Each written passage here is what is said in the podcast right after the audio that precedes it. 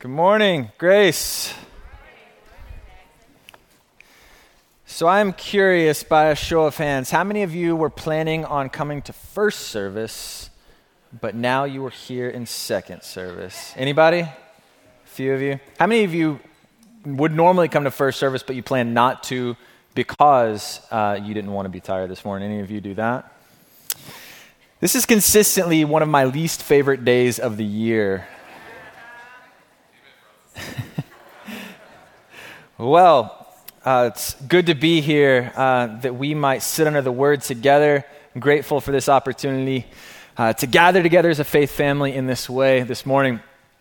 Uh, we have a lot to dive into, so I want, to, want us to go ahead and open up our Bibles. This morning, we're going to be in 1 Peter chapter 2 verses 18 through 25. So if you have your Bibles, please turn there with me. 1 Peter, uh, 1 Peter 2, verses 18 through 25.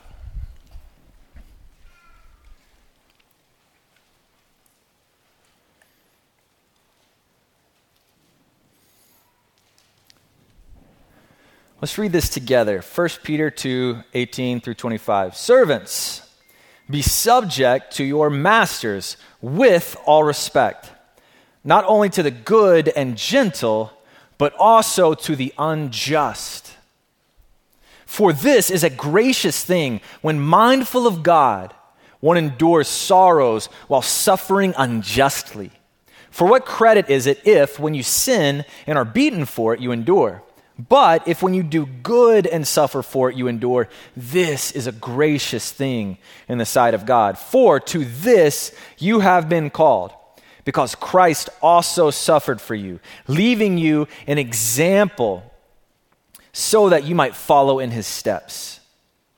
He committed no sin, neither was deceit found in his mouth. When he was reviled, he did not revile in return. When he suffered, he did not threaten but continued entrusting himself to him who judges justly.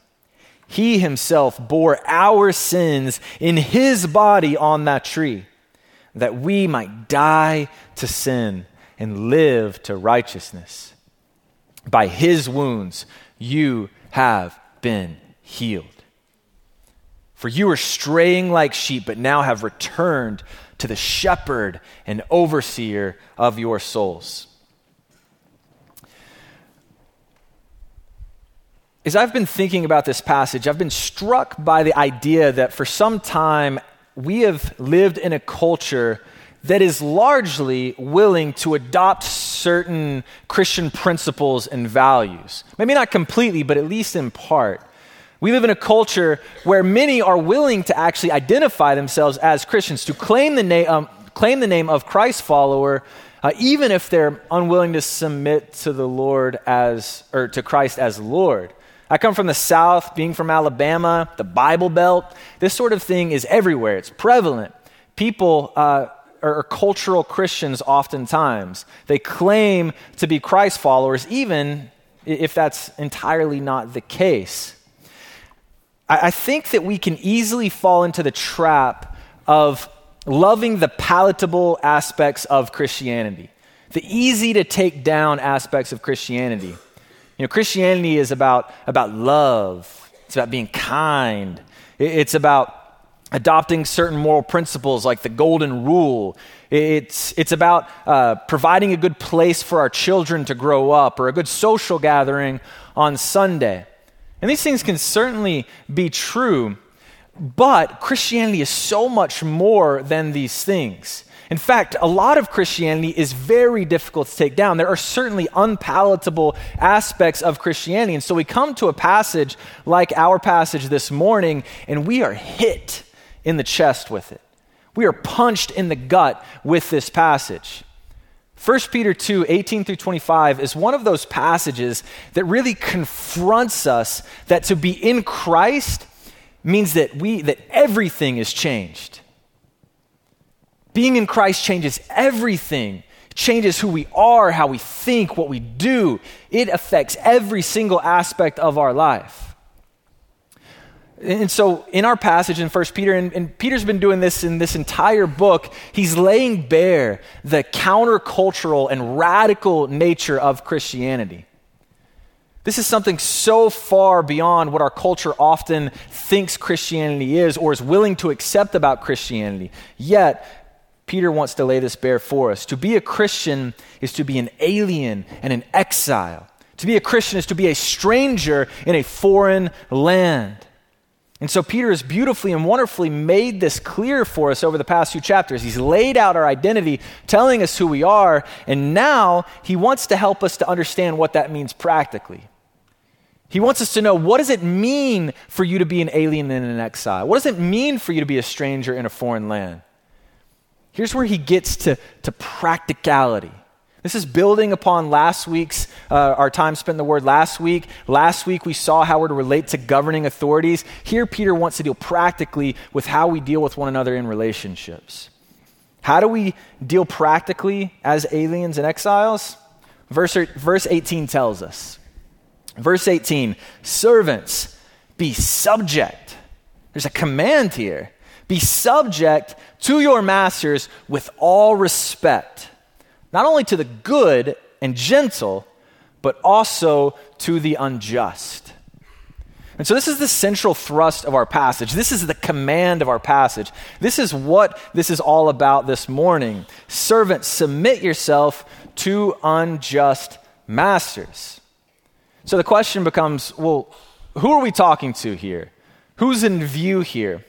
Servants. Servants. And the word really here is slaves. We're talking about slaves. Um, many think that the word servant here was used for a variety of reasons. Maybe this is a little bit easier to take down. Maybe uh, the word slave has such negative connotations for us that, that we just don't want to put it in here and miss the point. It's true that when we think of slavery, uh, it, it, can, it can really mess with our minds. And it's true that that when we talk about slavery in the scriptures, we're talking about something that is actually different from the slavery that we tend to think of as 21st century Americans. The slavery that's in view here in Peter is, is different. It's, it's a slavery that's not based on race or sex or age. It's, it's usually a result of people being, uh, being a, a prisoner of war or it's a result of people selling themselves into slavery. And often, these slaves, in Peter's context, had an incredible amount of dignity. They had privilege, even. Uh, they could hold powerful and prestigious positions within the community. They were respected. They could purchase their freedom. There were aspects of what it meant to be a slave in Peter's context that are very different than what we think of. Nevertheless, we don't want to blunt this too much because these are, in fact, slaves. They are not freed men. And so we, we can read about what slaves looked like in this context, and sometimes, not all the time, but sometimes we see that they actually lack dignity.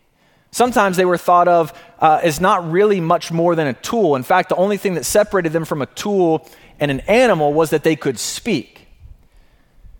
And so we're dealing with some difficult subject matter here. And it can be jarring for us as 21st century Christians to hear this word slave, to have the topic of slavery be brought up, and then not see Peter just outright condemn slavery. Why in the world would Peter not come and, and hit this unjust thing uh, head on? Well, we have to recognize here that Peter's, Peter's goal is not to uh, upturn the evil that exists within society. He's not seeking to, to strike a blow necessarily to um, the unfortunate realities of sin being in our world. Rather, rather, Peter is seeking to instruct. He's seeking to instruct aliens and exiles. He's seeking to instruct Christians where they are. Where were many of the Christians that Peter was writing to? Well, they were slaves, they were servants. And so Peter wants to meet them where they are and he wants to instruct them on how to live as aliens and exiles, how to live as strangers in a foreign land. As servants, this is what you do. And so, what does Peter tell them to do? How does he instruct? How does he command servants or slaves here in 1 Peter? They are to submit to their masters, even the unjust ones. This is a hard command. Peter is not unaware of the difficulty of this command. He doesn't think this is no big deal. He understands that a real sorrow can come along with this. And so, nevertheless, even though a real sorrow can come as a result of submitting to unjust matter, masters, Peter tells Christians that they are to respond to this sort of unjust suffering without bitterness and without returning evil for evil. They're to respond not by seeking revenge, but by seeking the good of their unjust masters. They're to treat them with all respect. Why does this matter for us? As we sit here at Grace in this room right now, why does this matter for us? We may not be literal slaves or servants, but we are, if we are in Christ, slaves of Christ. This passage is for us. Also, we are people who have legitimate authorities in our lives. We have bosses, husbands, friends, children, teachers, coworkers. The list goes on and on. People who actually have some amount of authority and can speak into our lives. Peter wants to speak into these relationships this morning. That's what we're talking about is these various relationships. And how do we as aliens and exiles live in this world? We recognize these various authorities and we submit ourselves in respect or honor to the glory of God. We do this even when these authorities are unjust. We return evil with good. That's what this passage is about. Peter is instructing us, the people of God, to return evil with good. When you find your boss, your husband, your friend, your coworker, your parent, your teacher, when they re- commit evil against you, you are to return that evil with good. So, this morning I have three main points, and these three, three main points are going to be building upon this central thrust.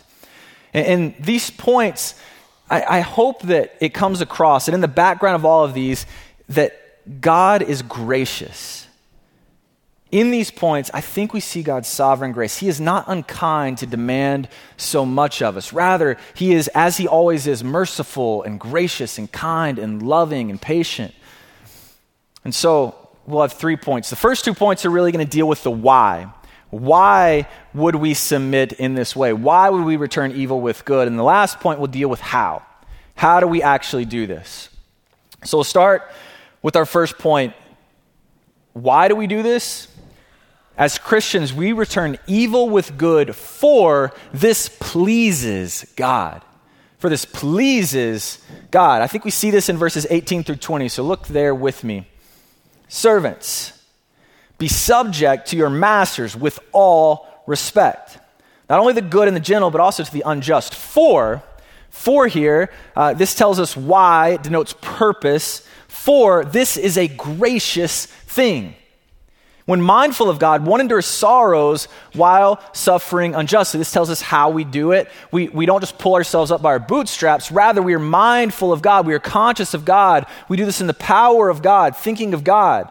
We're not in this on our own. We're not just trying hard here. For what credit is it if, when you sin and are beaten for it, you endure? But if when you do good and suffer for it, you endure, this is a gracious thing in the sight of God. So this passage begins, once again, uh, verse 19, by telling us for. Why? Why would you submit yourselves to unjust masters? Why would you return evil with good? Well, because this is a gracious thing. This is a gracious thing. Verse 20 repeats this idea. It, this is a gracious thing that we suffer for doing good rather than to suffer because we deserve it.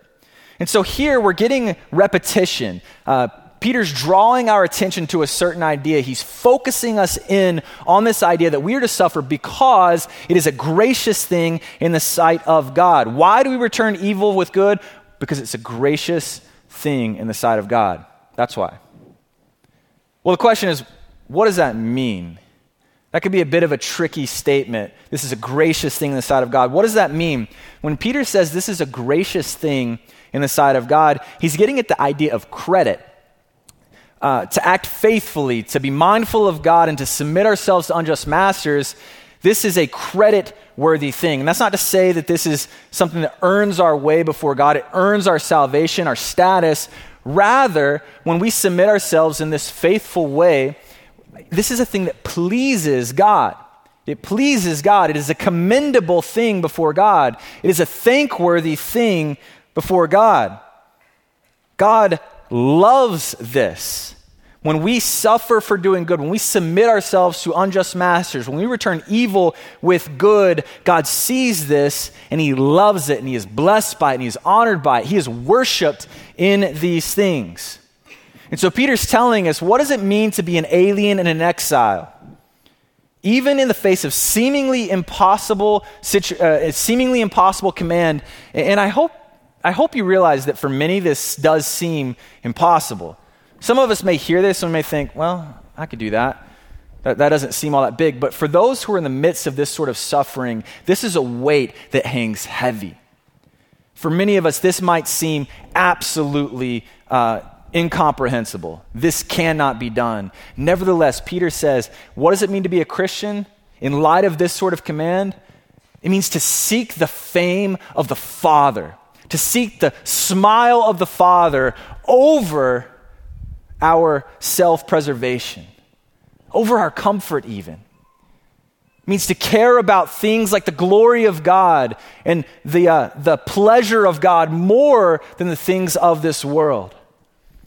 Why do we do this? Why do we submit ourselves to such a potentially demeaning and difficult thing? Because God loves it. That's why.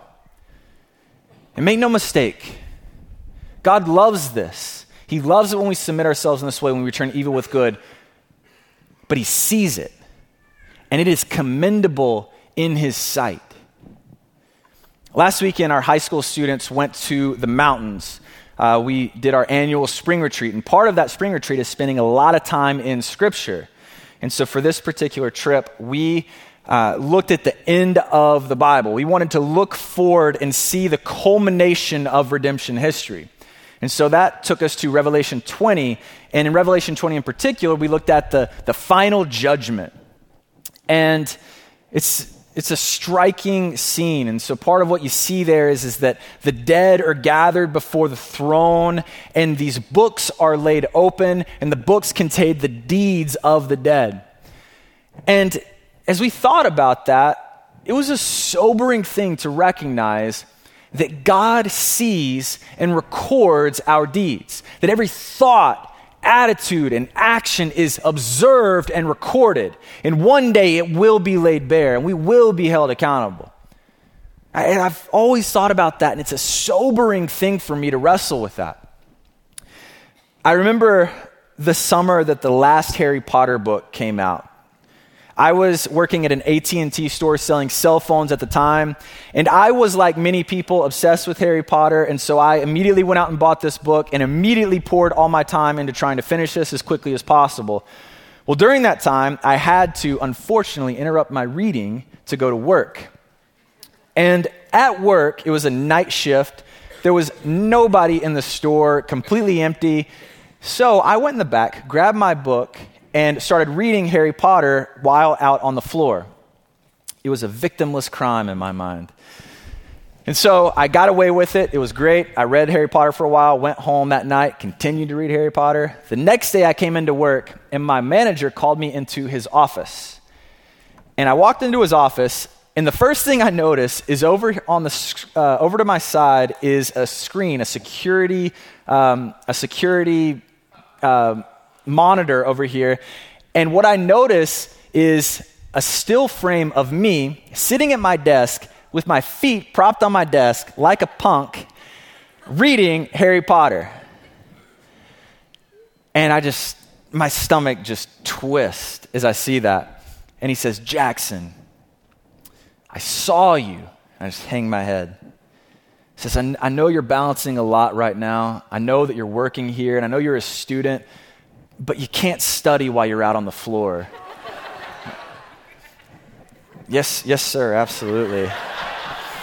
Yeah, Yes, sir. It won't happen again. He said, when, when you're at work, I really need you to be committed to, uh, to serving the, uh, the customers and the employees. So, so please, you know, if you need to study, talk to me. We'll, we'll make sure that you have plenty of time to study. Yes, sir. Yes, sir. Absolutely. Uh,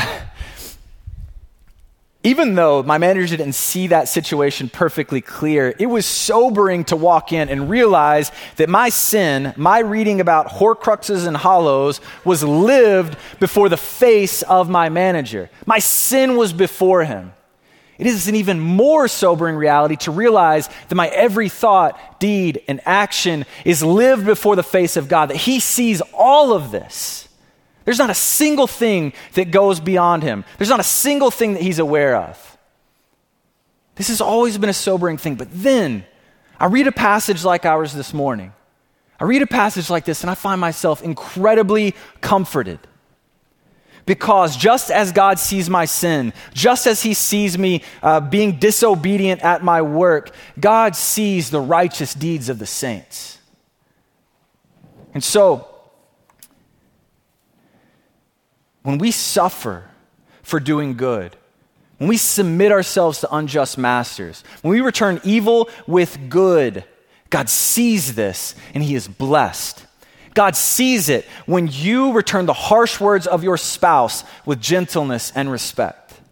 God sees it when you resolve in your heart to be mindful of God and endure the unfair, criti- unfair criticism you receive at work from your boss or from a parent or from a teacher.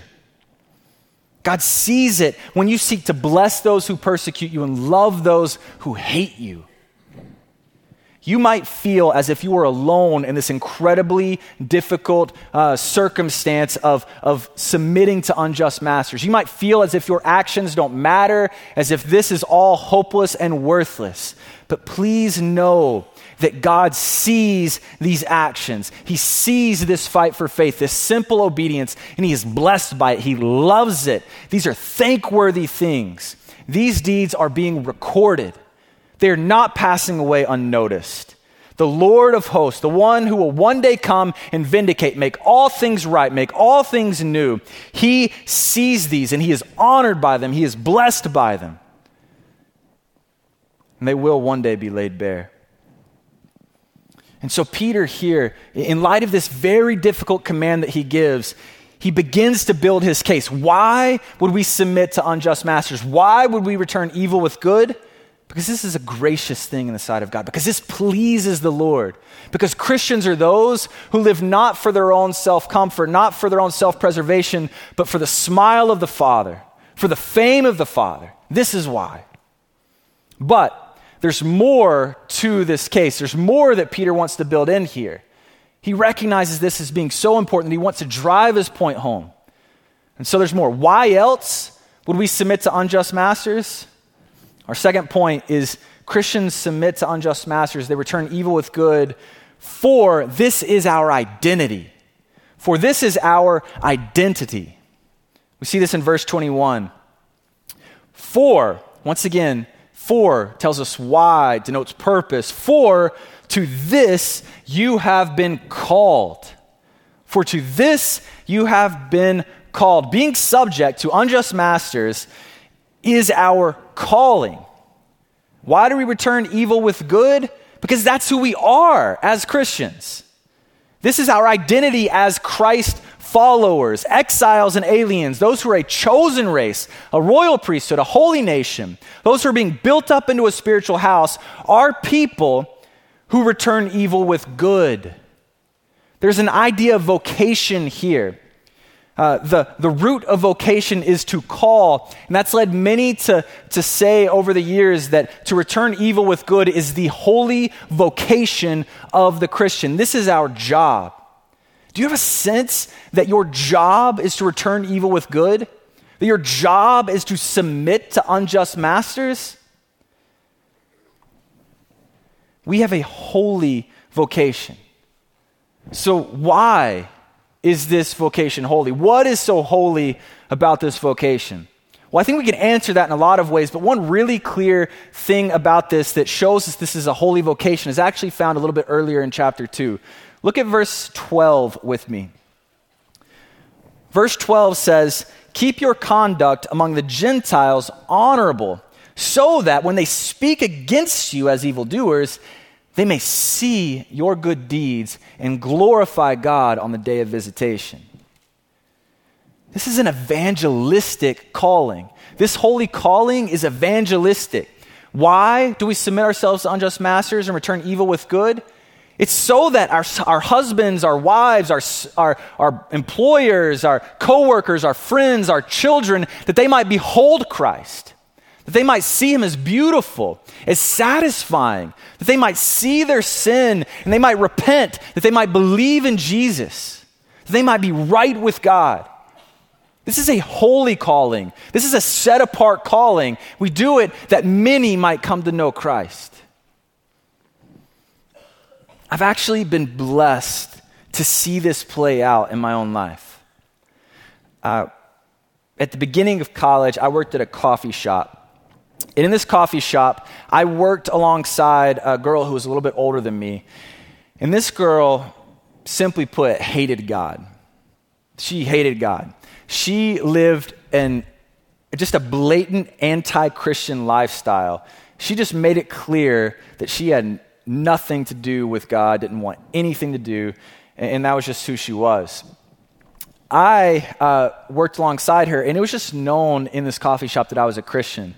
I wasn't trying to beat people over the head with the Bible, but I regularly talked about who I was in Christ. I had shared the gospel with a few people.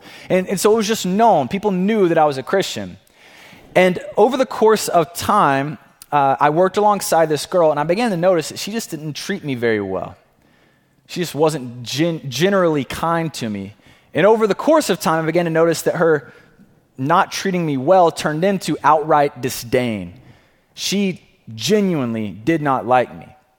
She would uh, be rude and sarcastic to me. She would ignore me. She would refuse to work alongside me, even though we were supposed to work alongside each other.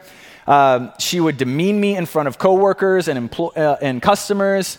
Um, she tried to get me in trouble in various ways. It was just, it was really strange. And the only thing I can conclude was is that she just did not like that I was a Christian. I couldn't prove that, but it just seemed to be the case. And so in my heart, I resolved to return this evil with good. I sought to love her. I sought to be light to her, to do my best to, to not put any uh, justifiable reason in her mind to treat me this way and to hate Christians. And so I just endured for a while. And after about six months of working with this girl, she came to me one day and she said, So, you hate me, don't you? And I was like, What? You who've been treating me this way for so long, you think that I hate you? How in the world does that make sense? I didn't say that, but that was what I was thinking. And so I said, Well, what have I done to give you that, that that idea. How in the world do you think? I, I don't understand. And she said, Well, Christians hate people like me. And I go, Oh my gosh, no. No, I'm so sorry that you think that. That is not true at all. I'm sorry if Christians have given you that indication in the past. Please know that that is not indicative of who God is, and that is not who Christians are to be. But no, no, not at all. I do not hate you. And we talked about it for a minute, and she goes, and walks off and doesn't talk to me for two weeks. Treats me the exact same way that she has been. Two weeks later, though, she does come to me and she asks me a question about the problem of evil. And I am a 19 year old barista, and I, have, I am not qualified to answer that question very well at the time. But I do my best. I blunder through trying to answer her question, trying to be faithful, and she does the same thing. Hmm walks off, doesn't talk to me for two weeks. And this became a pattern. Over the course of time, she would come to me every once in a while, sometimes asking theological questions, sometimes just asking why Christians do that or don't do this. And eventually, this gave way to a friendship. And we started talking about things besides the problem of evil. And we started talking about her family and that she had a daughter. And, and, and it was just a sweet relationship. And this went on and on for a while. And after some time, she came to me one day and she said, I need to tell you something. For the past few weeks, I haven't told you this, but I've been going to church with my parents. And last night, I trusted Christ. And I, I had no idea how to take that information in. This girl who was once so antagonistic towards Christians, who despised me simply because I bear the name Christian, she was now my sister. I saw this work out, this holy vocation lived that others might see the, the, the, good deeds of the saints and they might believe in Jesus and honor God on the day of visitation. It's a glorious thing.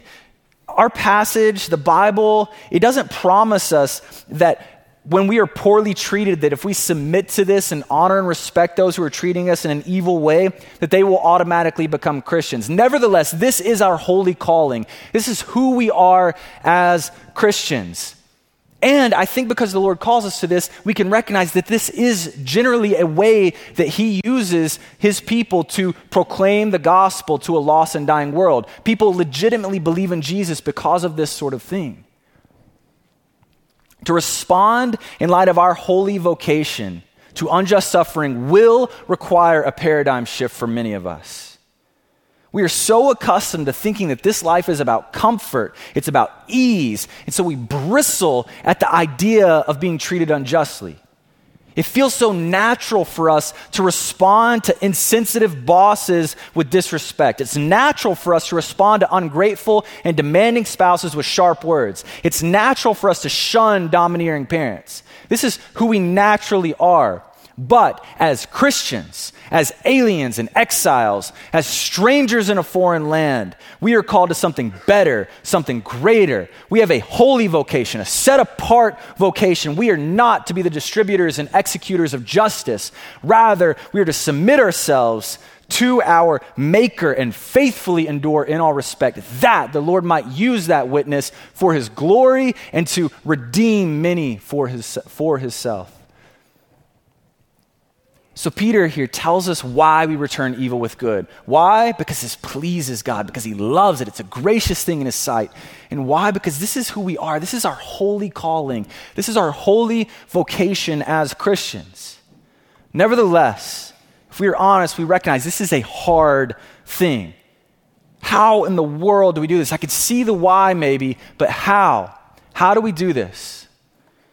Well, the answer has everything to do with Christ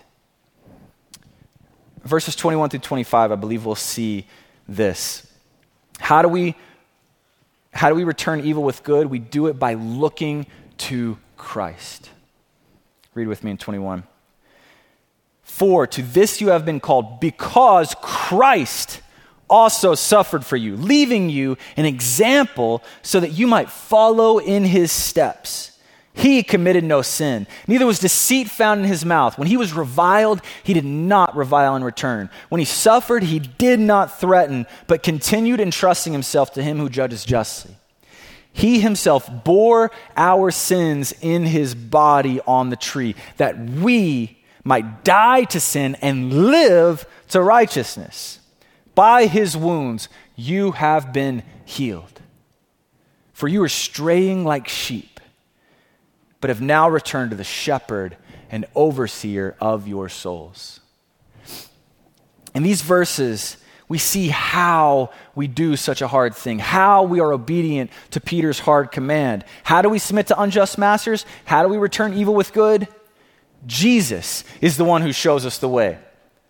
Jesus and his gospel are central to this.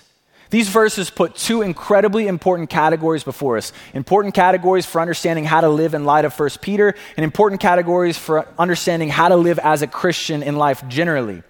Two categories Christ our example, and Christ our substitute. Christ our example, and Christ our substitute. I'd like to spend uh, just a moment looking at these two things. Start with Christ our example. What does it look like to be a slave? What does it look like to submit to unjust masters with all respect? Look to Jesus. Jesus is the one who shows us the way. Peter draws on Isaiah 53, which prophesies the suffering servant. I think that language is intentional here. Jesus is the one who went before us as a servant, he is the suffering servant. And so uh, Isaiah describes Jesus' example. Jesus was without sin. No deceit was found in his mouth. He was reviled and he didn't return. He suffered and he didn't threaten. We see the truth of Peter's statement here in Isaiah's prophecy lived out in the Gospels, even in passages or books like Mark, which we just stru- uh, studied as a church. What did the Gospels show us about Jesus? That he was betrayed by his friends, including by the man who's writing this book now. Jesus was slandered by his countrymen. Jesus was betrayed and beaten. Jesus was spit upon. Insults were hurled at him. He was scourged. He was humiliated. He was hung upon a cross where he died. And how did Jesus respond in all of this? He didn't revile in return, he didn't threaten. He trusted him who judges justly. How in the world do we, like slaves, submit in all respect to unjust rulers? How do we return evil with good? We look to Jesus. We follow in his steps. What did Jesus do? He trusted his Father. He trusted his Father. He believed in the goodness of God. He believed in the faithfulness of God, the justice of God. And so, all of the injustice that he was experiencing, he entrusted that to the Lord, who will one day deal with all of this. He leaned into God the Father. The reality is, is that every instance of evil committed against us, it is seen and it is recorded. One day, every one of these sins will be dealt with. There will be vindication. These sins will be dealt with at the cross or in eternal torment away from the presence of God. Every single one of them. Jesus was our illustration. Jesus was our example. Jesus was our forerunner. The very important implication in this is that we must look to Jesus. And if we are not looking to Jesus, then we will be left rudderless. We will be left adrift in an open sea. We must look to Christ. If we want to obey, if we want to live in light of Peter's commands, then we must look to Christ. Jesus is our example. But he is not simply our example, he is our substitute. If we look at verse 21, we see a very important word the word for. Jesus suffered not simply as an example, not just simply, but he suffered for you. He suffered for you. Verse 24 uh, picks this up. Jesus bore our sins in his body. By his wounds, we have been healed. In these verses, Jesus not only goes before us, but he stands in our place. The scary reality is that every way Christ succeeds in these verses, we have failed. Christ committed no sin, neither was deceit found in his mouth. This is not true of you and me. We have sinned. There is deceit in our mouth. Christ did not revile or return suffering for suffering. Not true of us. We have returned evil with evil. More than that, we have been the one who have treated others unjustly. But God, the shepherd and overseer of our souls, has pursued us in Christ. He was not content to let us continue in our sinful and evil ways, which separate us from Creator. So Christ died. He became our substitute. He stood in our place that we might live. It was the will of the Lord to crush him. The iniquity of us was laid upon him. He was pierced for our transgressions. Christ stood in our place. Jesus is our substitute. And notice the consequences. Notice the result of this. Verse 24 Christ bore our sins that we might die to sin and live to righteousness. Christ not only saved us from something, but he saved us to something. He saved us to himself, and he saved us to be like him in enduring unjust suffering. In all of this, we see the centrality of the gospel. How do we stand? Because Christ stood in our place. How do we live? By following Christ's faithful example. The only way Peter's commandment can be obeyed is because of Christ. Many have succinctly stated in the past that in the gospel, Jesus frees us from the power and the penalty of sin. On the cross, Christ bore the penalty of sin in our place. We don't have to deal with the penalty of our sin, death, separation from God. Christ took that penalty. At the very same time, because Christ went before us, because he bled and died, the bonds of slavery that once shackled us so tightly have been torn away. We can obey, we can live out this command. The gospel enables us to live to Christ. That's what this passage is all about. That's what we're being encouraged towards, commanded towards today, to being empowered by the gospel. We are to be a people who shun the way of the world and we are to submit to unjust masters. We are to return evil with good. In doing this, we image Christ. In doing this, we please the Father. In doing this, we are living out our calling as Christians. That's what Peter's telling us this morning. And so I hope the application is clear to you. Be subject. That's a hard command, but be subject. Even though this is the key application here, I, I, do want to, before we close, just point out a few things that I think are really important for us to wrestle with, implications of this text. And so we'll close just by noticing a few things. What does this mean for us practically? First, an implication of this is that we be good friends we be good friends. If we are really called to subject ourselves to unjust masters, if this is really our holy vocation and this pleases God, then this has practical implications for how we live our lives. So often, brothers and sisters will come to us and they will tell us of a difficult situation within their marriage, uh, at work, within a friend group. And so often, we can be so quick to respond with a sort of counseling that is just simply unhelpful and unbiblical. Rather than encourage them to Christ, encourage them to live out what's being said here in 1 Peter, we'll just slap them on the back and tell them that those people are terrible and that they should rage against them or they should act subversively. In light of Peter's words, though, I think we need to be better counselor givers. What would it look like for us to respond to these sorts of laments with deep sorrow, weeping with those who weep, recognizing the real sorrowful situation, but not leaving it there, not turning to subversive language, but then by uh, helping our friends to see this as a holy opportunity. This is an opportunity to bless the Lord, to worship. This is an opportunity to lean into our calling as Christ followers. This is an opportunity to rest in the finished work of Christ. This is an opportunity to preach the gospel and potentially uh, have new people receive Christ and enter into the kingdom of God. Let us recognize the upside down nature of the kingdom of God. Let us live for the fame of the Father, for the pleasure of the Father. Let us not be content to just live as the world lives. May we be better counselor givers. Also, let us wrestle well within community. Wrestle well within community. This passage is a tricky passage because Peter doesn't offer qualifications. He doesn't say that you should submit to unjust masters if and only if this is what you're going through. But these situations, you're good. You don't have to do that. And that could be tough because many of us might hear this passage and immediately objections come screaming to the forefront. You don't know what I've gone through. You don't know what I'm dealing with. And this is what you bring me?